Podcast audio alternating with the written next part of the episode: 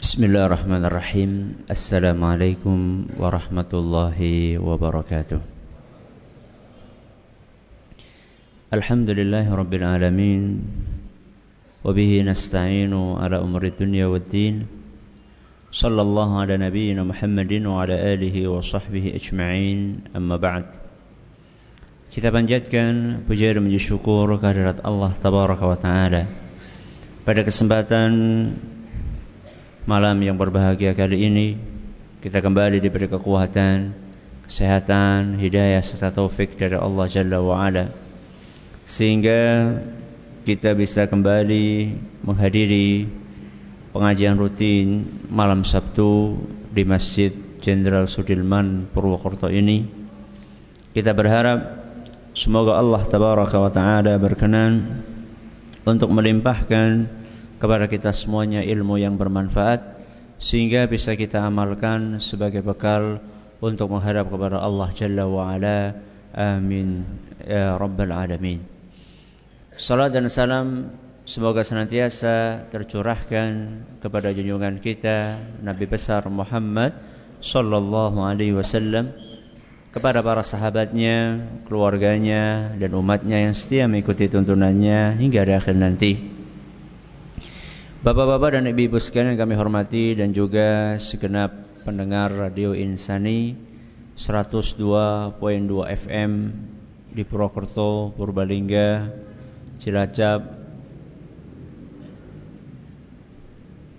Banjarnegara dan sekitarnya dan juga para pemirsa Yufi TV yang semoga senantiasa dirahmati oleh Allah Azza wa Jal.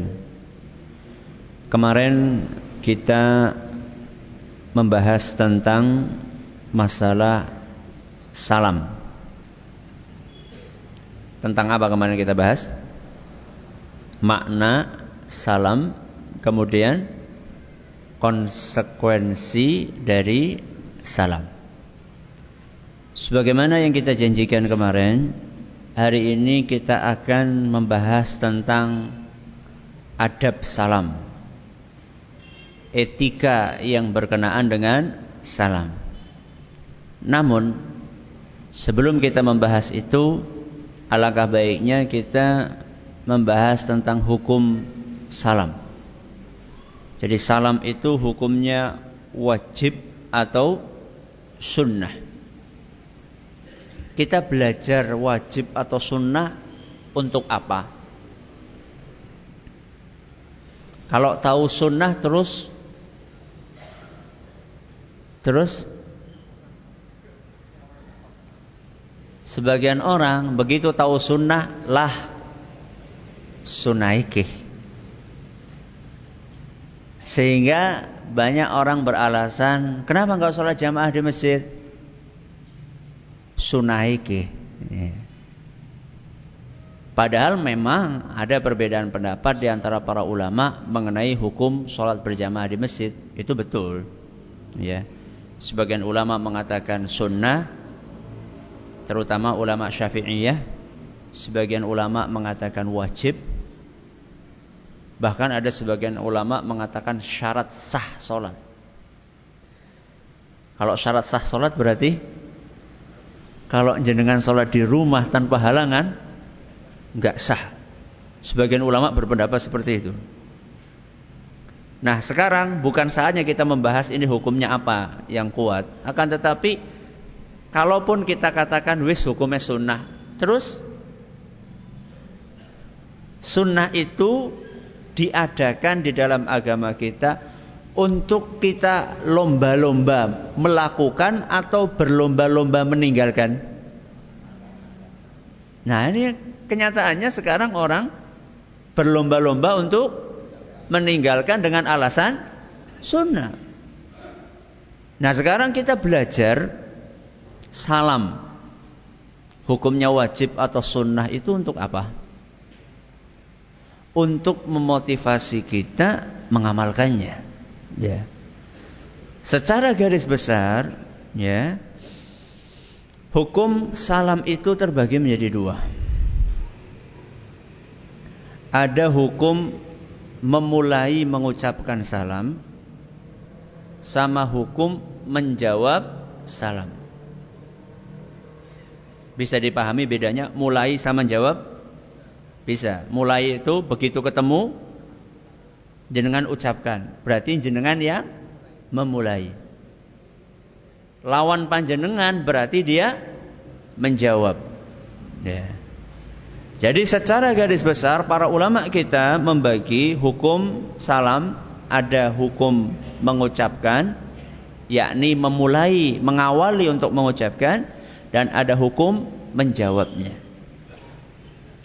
Adapun hukum mengucapkannya, mengawali salam itu disebutkan oleh Imam Ibnu Abdul Bar rahimahullah ijma para ulama bahwa mengawali salam itu hukumnya sunnah. Hukumnya sunnah. Jadi ketika panjenengan pertama kali ketemu sama orang, kemudian panjenengan mengawalinya, mengawali pertemuan itu sebelum ngobrol yang lain-lain, panjenengan mengawalinya dengan salam itu hukumnya sunnah berdasarkan ijma kesepakatan para ulama dan ijma itu dinukil oleh Imam Ibnu Abdul Bar rahimahullah taala. Berarti selesai pembahasan tentang hukum memulai mengucapkan salam. Berarti kalau misalnya panjenengan ketemu sama saudara jenengan, kemudian panjenengan tidak mengawalinya dengan salam, dosa atau tidak? Tidak dosa. Tapi panjenengan kehilangan pahala.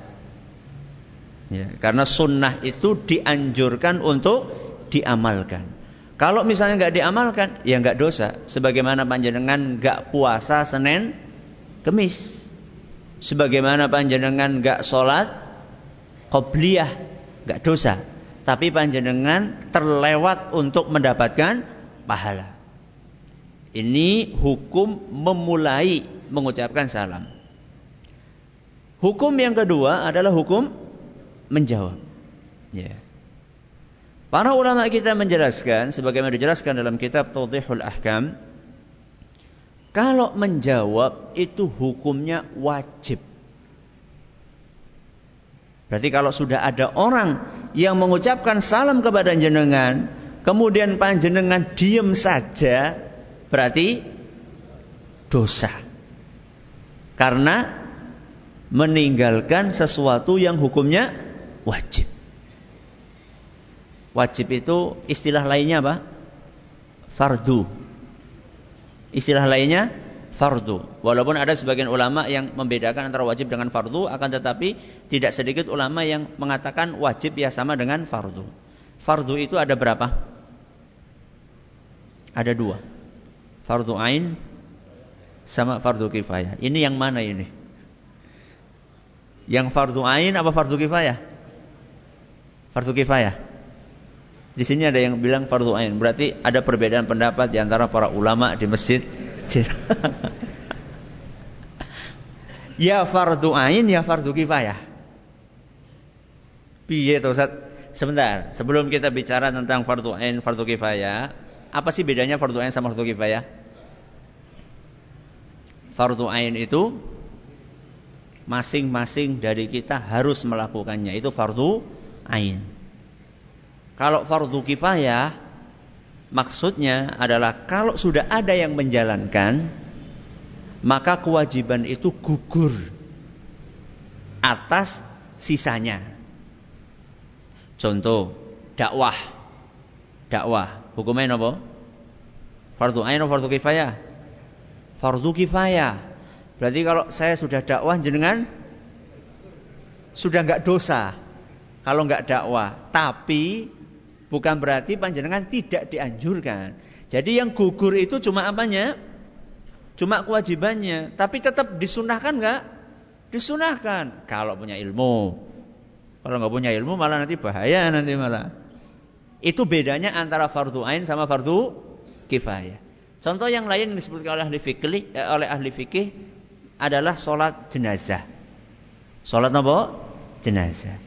Jadi kalau ada orang meninggal di kampung jenengan, ya muslim, kok sudah ada satu saja yang nyolati, berarti yang lainnya sudah gugur kewajibannya, walaupun Tetap dianjurkan. Tapi kalau misalnya cuma satu orang yang nyolati, sisanya nggak nyolati semua. Sisanya itu nggak dosa karena sudah terwakili oleh satu orang ini. Nah sekarang menjawab salam itu kadang hukumnya fardu ain, kadang hukumnya fardu kifayah. Kapan fardu ain, kapan fardu kifayah? Fardu ain itu ketika kita sendirian. Ketika kita sendirian. Contohnya panjenengan ketemu sama orang lain. Ketemu tidak ada orang lain. Tidak ada orang ketiga, cuma berdua saja. Maka saat itu kalau teman panjenengan sudah mengucapkan Assalamualaikum, maka saat itu panjenengan wajib untuk menjawabnya.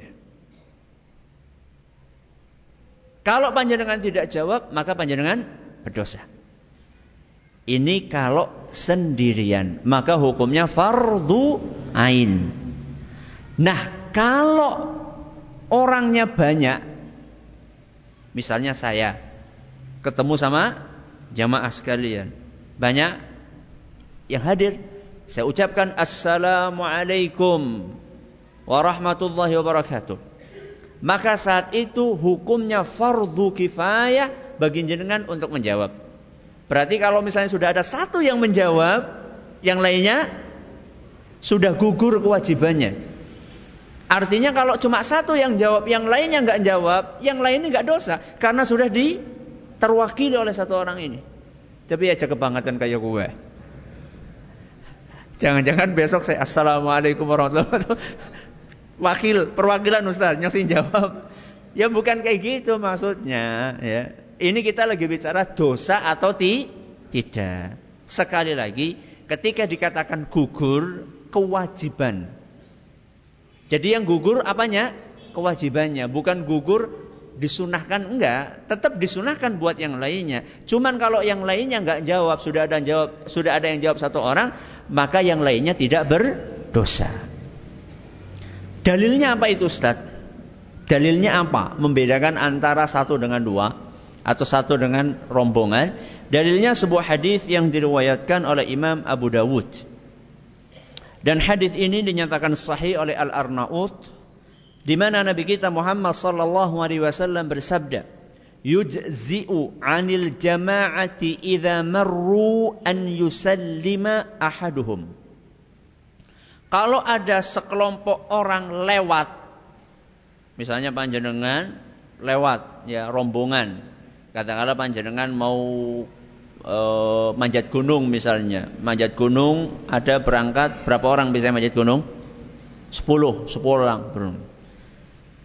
Kalau panjenengan 10 orang jalan melewati rumah yang ada di pinggir jalan di situ ada orang sedang nyapu maka satu orang dari panjenengan andaikan sudah mengucapkan salam maka sebenarnya sudah cukup jadi tidak harus 10 orangnya mengucapkan salam, tidak harus.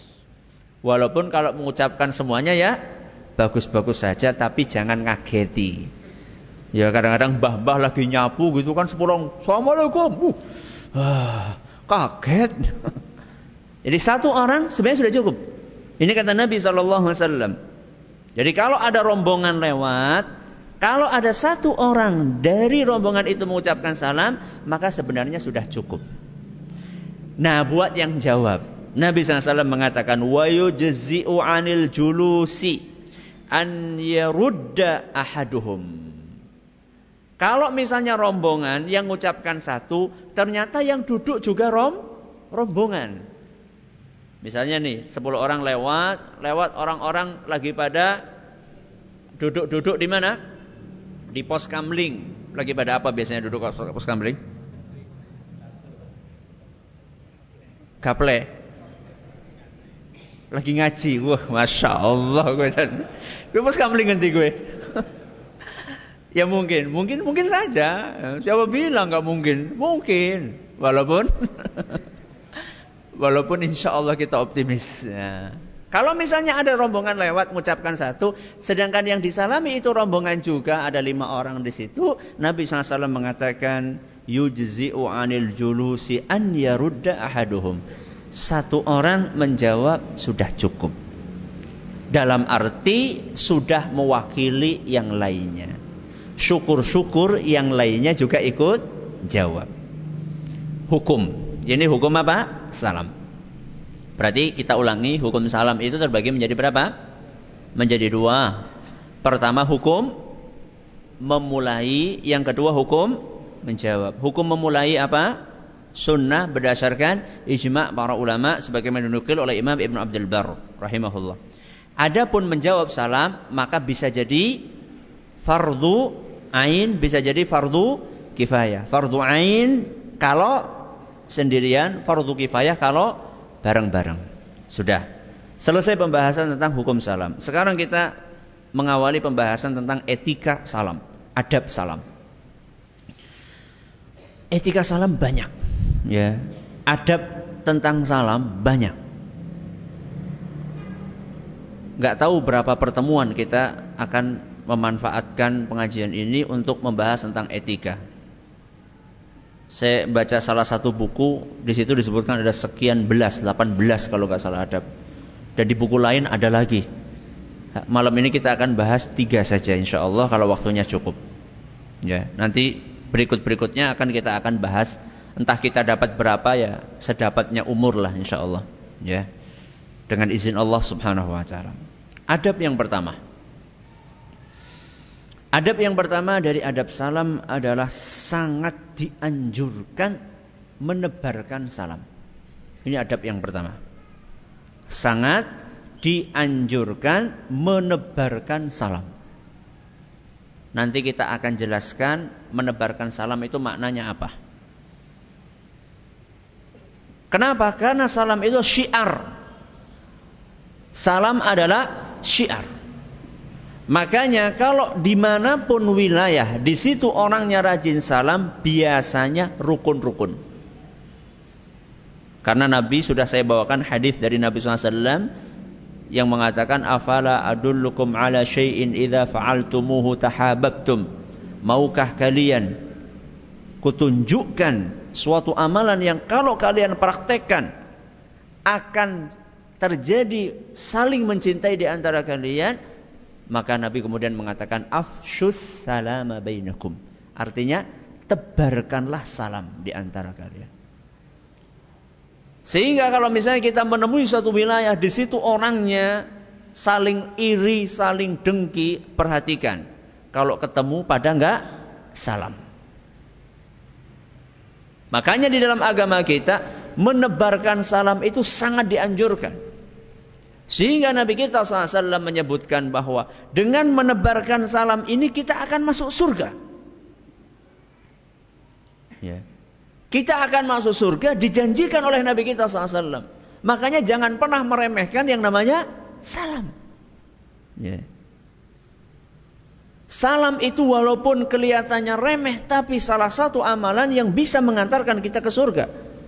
Diceritakan dalam sebuah hadis yang diriwayatkan oleh Imam At-Tirmidzi dan beliau mengatakan hadis ini sahih dari Abdullah ibnu Salam. Abdullah ibnu Salam kebetulan sekali kok namanya Abdullah bin Salam. Ya, bapaknya namanya Salam. Abdullah bin Salam ini adalah seorang Yahudi aslinya. Jadi bukan masuk Islam sejak lahir. Akan tetapi dia ini seorang Yahudi. Beliau bercerita, Lama qadima Rasulullah SAW al-Madinata injafalan nasu ilaihi wa qila qadima Rasulullah sallallahu alaihi wasallam. Ketika Rasulullah SAW hijrah dari dari mana Rasulullah hijrah? Dari Mekah ke Madinah. Begitu sampai ke Madinah, orang-orang yang ada di Madinah berbondong-bondong. Bahkan diceritakan bahwa mereka itu sudah nunggu berhari-hari. Karena berita tentang kedatangan Rasulullah SAW ke kota Madinah itu sudah sampai ke mereka. Sehingga mereka nunggu, nunggu, nunggu, nunggu. Ya, belum ada SMS saat itu kan. Pokoknya, pokoknya nunggu aja. Nunggu sampai nanti. Nah begitu berapa hari kelihatan. Langsung Rasulullah SAW datang. Ya. Ja'a Rasulullah SAW, Rasulullah SAW datang. Injafalan nasu ilaihi. Orang-orang itu pada berbondong-bondong untuk menyambut kedatangan Nabi kita Muhammad Sallallahu Alaihi Wasallam. Dan saat itu di kota Madinah itu ada orang-orang Yahudi. Selain kaum mus, muslimin. Di antara tokohnya adalah Abdullah ibnu Salam. Beliau bercerita, "Faji'tu fin nasi li'anzura ilaihi." Maka aku pun nyelip di antara orang-orang yang berbondong-bondong itu, saya pengen tahu mana sih Rasul SAW.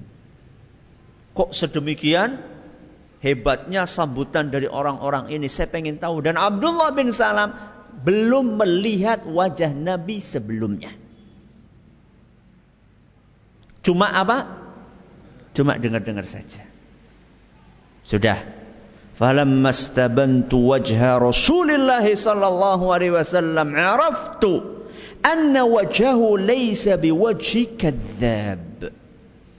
Begitu saya melihat wajah Rasul sallallahu alaihi wasallam, begitu saya lihat roman mukanya, raut mukanya, saya langsung tahu ini bukan orang sembarangan.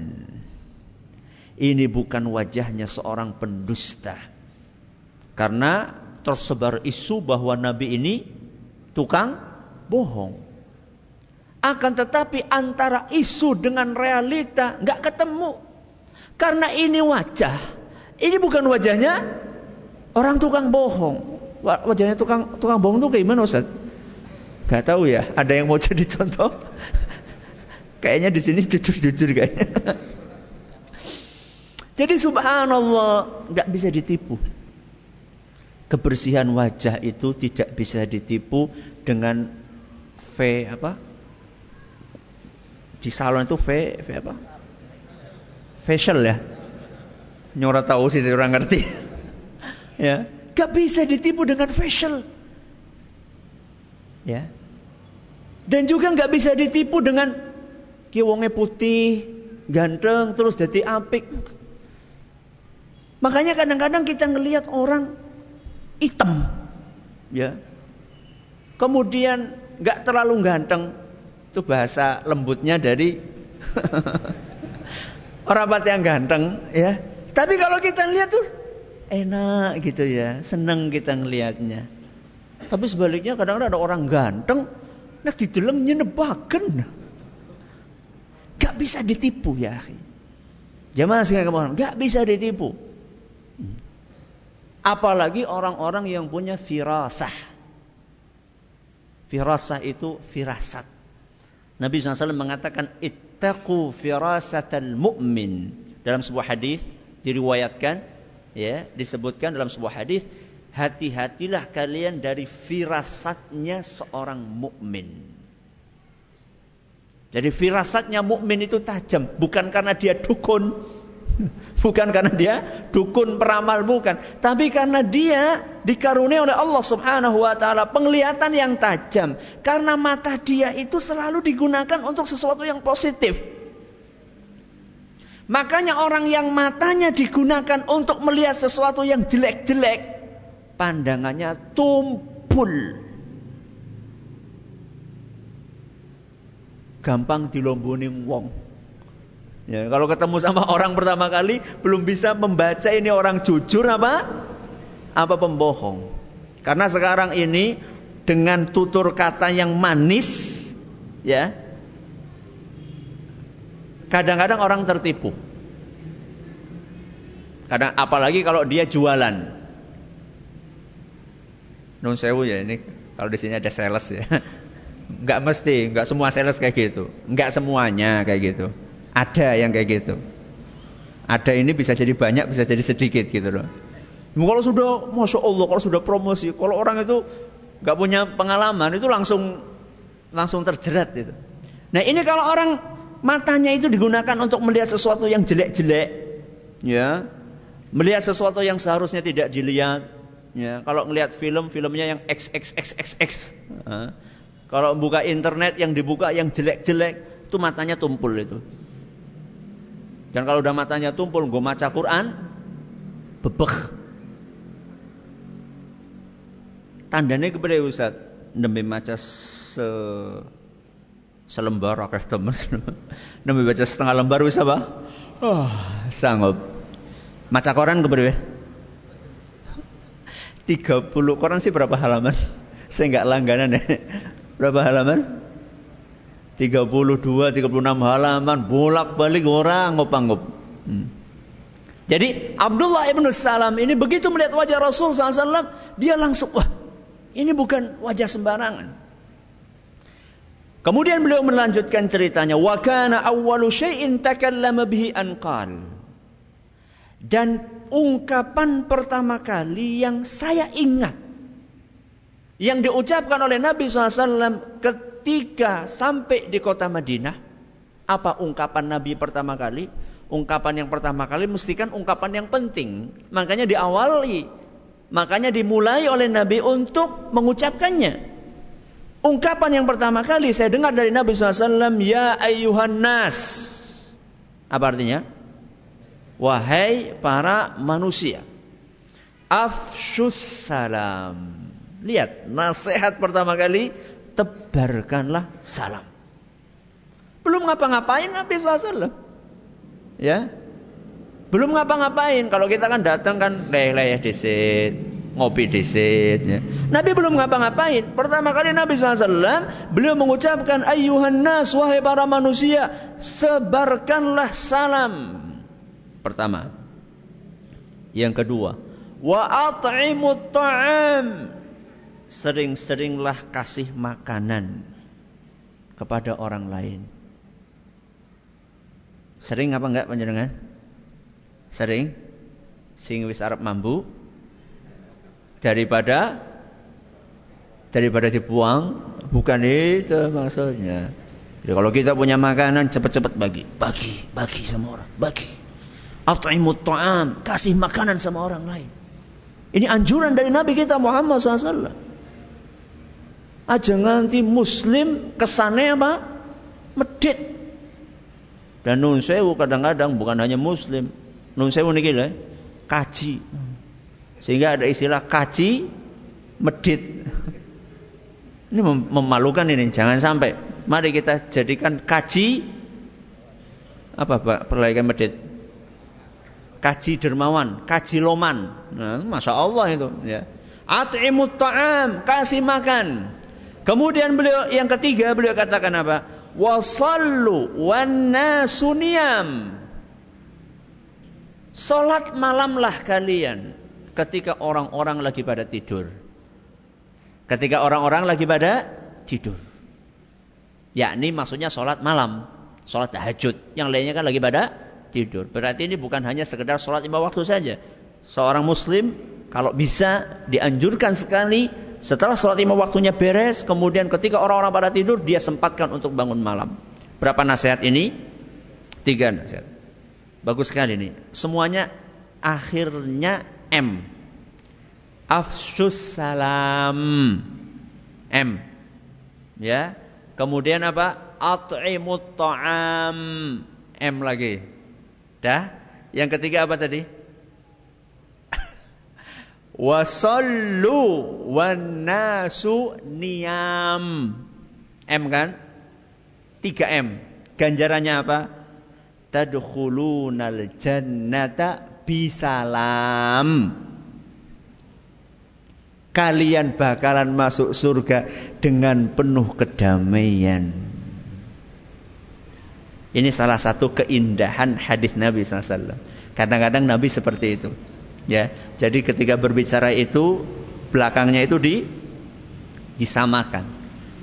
Ini dalam bahasa Indonesia apa ya namanya ya? Apa? Sajak. Ya, sajak ya. Tapi yang penting bukan sajaknya, yang penting ganjarannya itu loh. Jadi kalau orang pengen masuk surga dengan kedamaian, diawali dengan salam, menebarkan salam. Kemudian kasih makan sama sholat. Dan ini menunjukkan kepada kita bahwasanya sekedar baik sama tetangga itu belum cukup kalau belum sholat. Kan sebagian orang kan jadi orang sholat sih penting tulis rawung kalau tanggane. Gue ngapa sholat tapi orang serawung kalau tanggane. Bukan gue ngapa sholat. Ya. Dua-duanya harus kita tunaikan. Kan kita sudah belajar. Ada haknya Allah, ada haknya manusia. Sholatnya oke, Hubungan dengan manusia juga oke. Inilah yang diajarkan sama Rasul SAW. Pertama kali beliau datang, langsung diajarkan hablum minallah sama hablum minan nas. Apa ganjarannya? Masuk surga. Sudah. Jadi menebarkan salam itu bakalan mengantarkan orang ke mana? Surga. Menebarkan salam itu apa Ustaz? Tadi kan sudah kita janjikan. Menebarkan salam itu maksudnya apa? Menebarkan salam di antara maknanya adalah kita mengucapkan salam kepada orang yang kita kenal dan yang tidak kita kenal. Jadi panjenengan ketemu sama orang kenal atau tidak, ya, maka ucapkanlah salam. Itu maksud dari menebarkan salam. Sebagaimana yang dijelaskan oleh Nabi kita Muhammad SAW dalam sebuah hadis yang diriwayatkan oleh Imam Bukhari dari Abdullah bin Amr radhiyallahu anhu radhiyallahu anhuma beliau mengatakan anna rajulan sa'ala an-nabiy sallallahu alaihi wasallam ayyul islami khair pada suatu hari ada seorang datang kepada Nabi SAW dan dia bertanya, Wahai Rasul, ajaran Islam apakah yang bagus, wahai Rasul? Yang paling baik itu yang seperti apa, wahai Rasul? Maka beliau SAW menjawab, Tut'imut ta'am, kasih makan sama orang lain, wa salam dan ucapkanlah salam ala man arafta wa man lam ta'rif. Ucapkanlah salam kepada orang yang kamu kenal dan yang tidak kamu kenal hadis riwayat Bukhari. Kalau kita biasa nih sama yang kenal-kenal saja. Itu pun juga kadang-kadang enggak. Buktinya sama istrinya aja enggak salam. Gimana kawan? Sudah praktek belum kemarin? Keluar terus ketemu sama istri salam. Sudah. Alhamdulillah. Priwe bojone. kaget apa orang? kalau istrinya ngaji nggak kaget. Nah.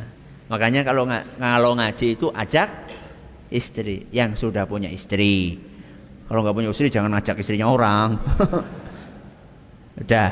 Ini arti dari menebarkan salam. Jadi yang pertama adabnya sangat dianjurkan untuk menebarkan salam.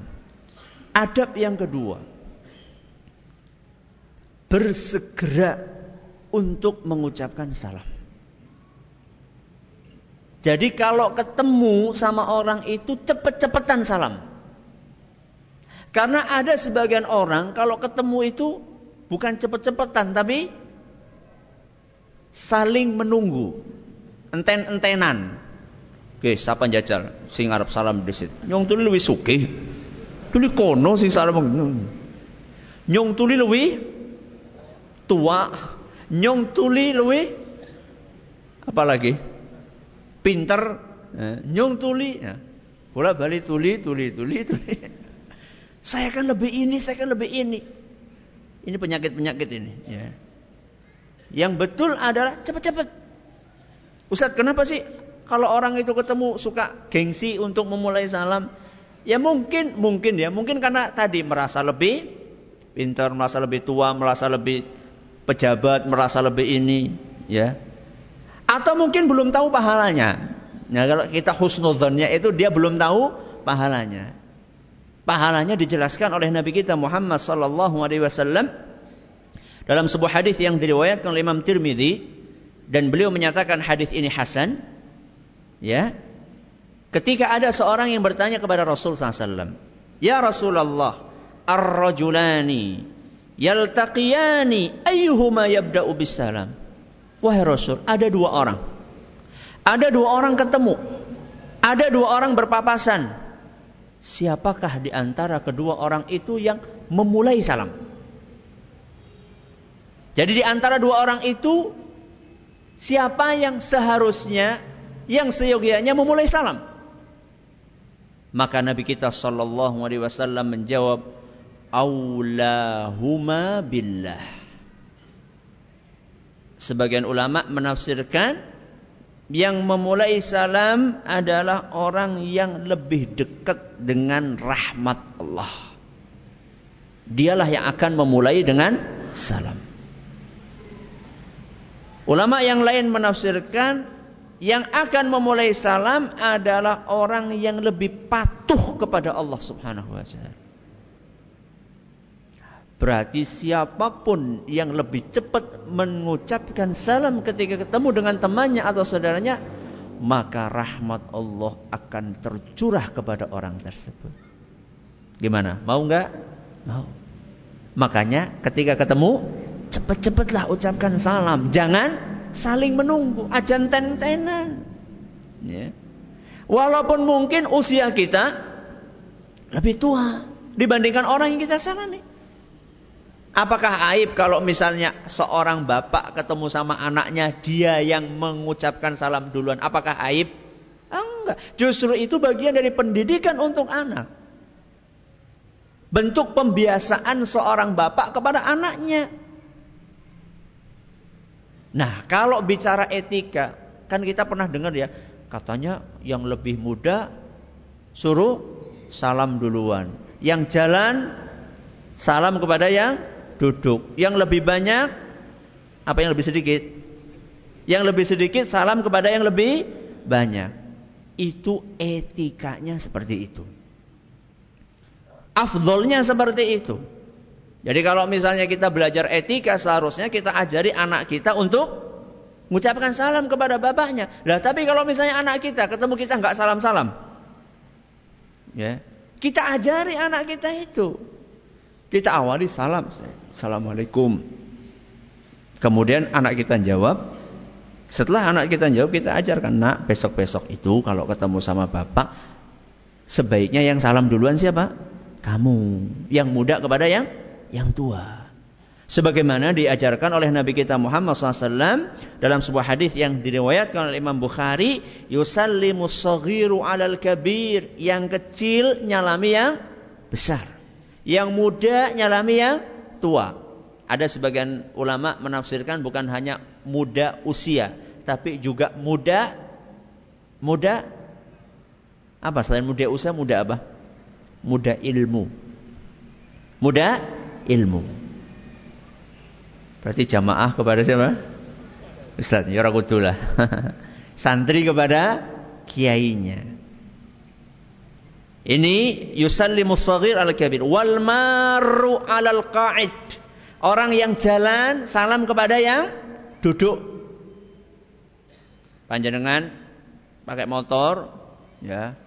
Kemudian lihat ada orang, mungkin ya entah panjenengan kenal atau tidak, hanya ucapkan salam. Enggak dengar Ustaz. Ya, saya lagi naik mobil. Terus gimana Ustaz? Masa meng gitu. Tanda gitu. Bukan. Ya kalau memang dia nggak dengar, panjenengan bisa din. Assalamualaikum.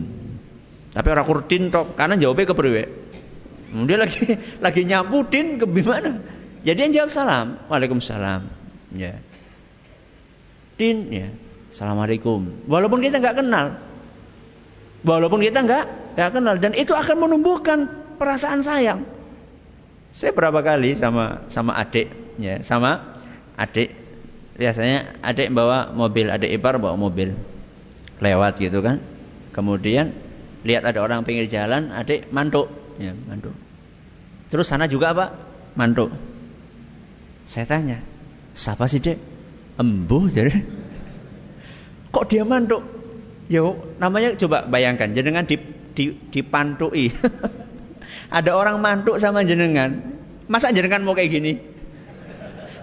Orang nanam, Walaupun kita nggak kenal, tapi lihat apa perasaan hati. Kalau jenengan disapa di orang mantuk sama jenengan, walaupun jenengan nggak kenal, kesannya positif atau negatif? Positif.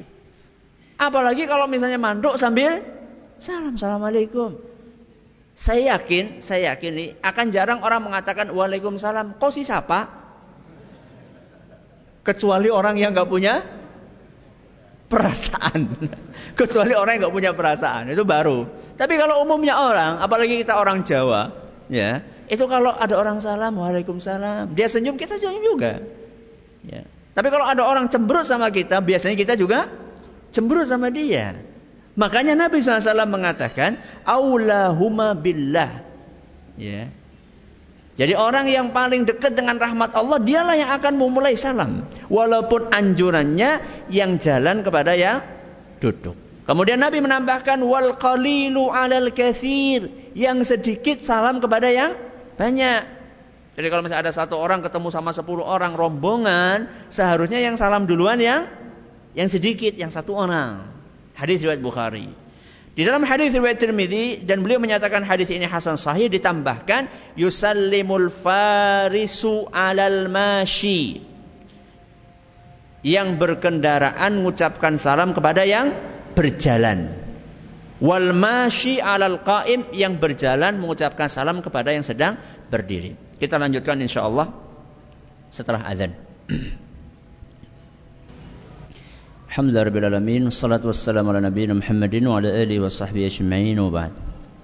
Kita sudah menyampaikan Berapa adab tadi? Dua. Yang pertama apa tadi?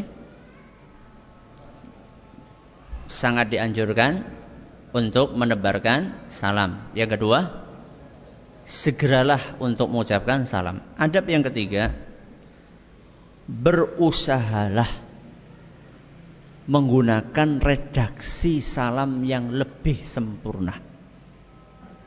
Ini adab yang ketiga. Berusahalah untuk menggunakan redaksi salam yang lebih sempurna. Kenapa Ustadz? Karena semakin sempurna redaksi salam yang kita pakai, maka pahalanya akan semakin besar. Makanya kan salam kan ada yang paling pendek apa? Assalamualaikum. Di atasnya lagi Assalamualaikum warahmatullah. Di atasnya lagi Assalamualaikum warahmatullahi wabarakatuh. Dalilnya apa? Kalau semakin lengkap maka akan semakin besar pahalanya. Sebuah hadis yang diriwayatkan oleh Imam At-Tirmidzi dan hadis ini dinyatakan hasan oleh Imam Al-Albani dari Imran ibn Husain radhiyallahu anhu beliau bercerita anna rajulan jaa ila nabi sallallahu alaihi wasallam faqal pada suatu saat ada seorang datang kepada Nabi SAW kemudian dia mengucapkan Assalamualaikum. Setelah Nabi SAW menjawab salamnya, beliau mengatakan Ashrun. Beliau mengatakan ashrun. Ashrun itu artinya sepuluh. Apa nih yang sepuluh? Pahalanya. Lumayan Ustaz bisa oleh sepuluh iki. Ya. Enggak. Imran ibn Husain melanjutkan thumma jaa akhar faqal. Kemudian datang lagi orang lain dan mengucapkan kepada Nabi SAW Assalamualaikum warahmatullahi kalau yang pertama apa tadi? Assalamualaikum. Setelah Nabi SAW menjawab, beliau mengatakan ishrun. Apa ishrun? Dua puluh. Apa nih rong puluh? Pahalanya. Faja'a akhar. Datang lagi orang yang ketiga. Fakal. Kemudian dia mengucapkan kepada Nabi SAW. Assalamualaikum warahmatullahi wabarakatuh.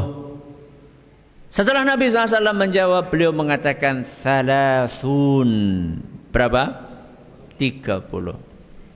Milih nanti. Panjenengan dikasih duit 10 juta, kalau tolong 10 juta, milih nanti. Wah, 10 juta, 10 kerja digaji sebulan 10 juta sama 30 juta. Milih nanti. Yang ngasih pilihan siapa? Duit saja kita tuh berlomba-lomba. Ini pahala dari Nabi SAW. Nanti pada hari kiamat kita nggak mungkin bisa nambah. Satu pun nggak mungkin bisa nambah. Ini 30. Sebagian orang salam ASS. ASS WRWB. Oh, puas WRWP iki. Mengirit karakter Ustaz. Nun sewu ASS itu bahasa Inggris artinya nopo?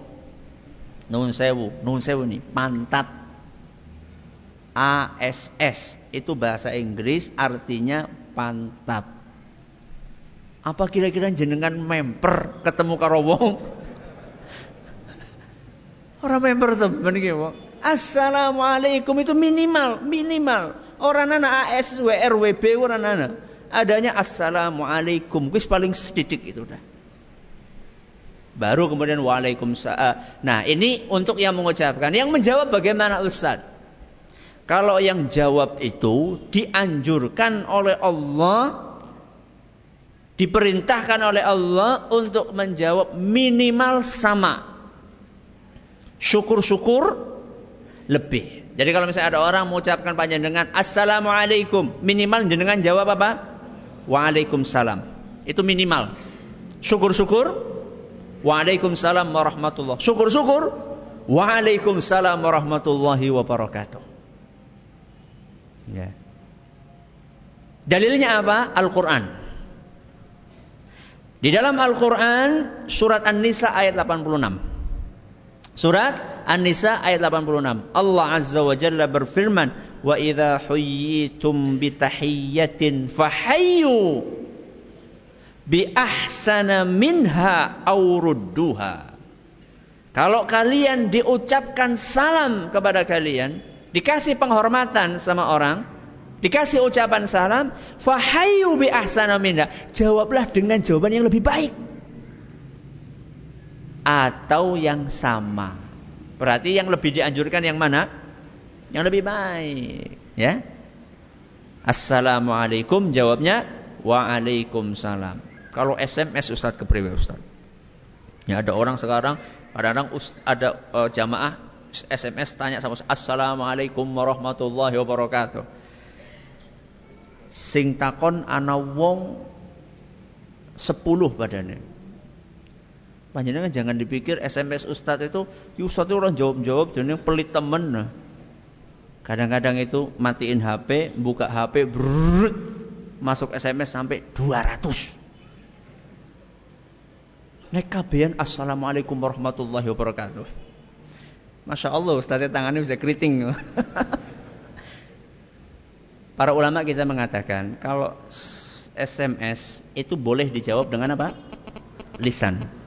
Jadi misalnya dia SMS Assalamualaikum warahmatullahi wabarakatuh. Kita boleh menjawab apa?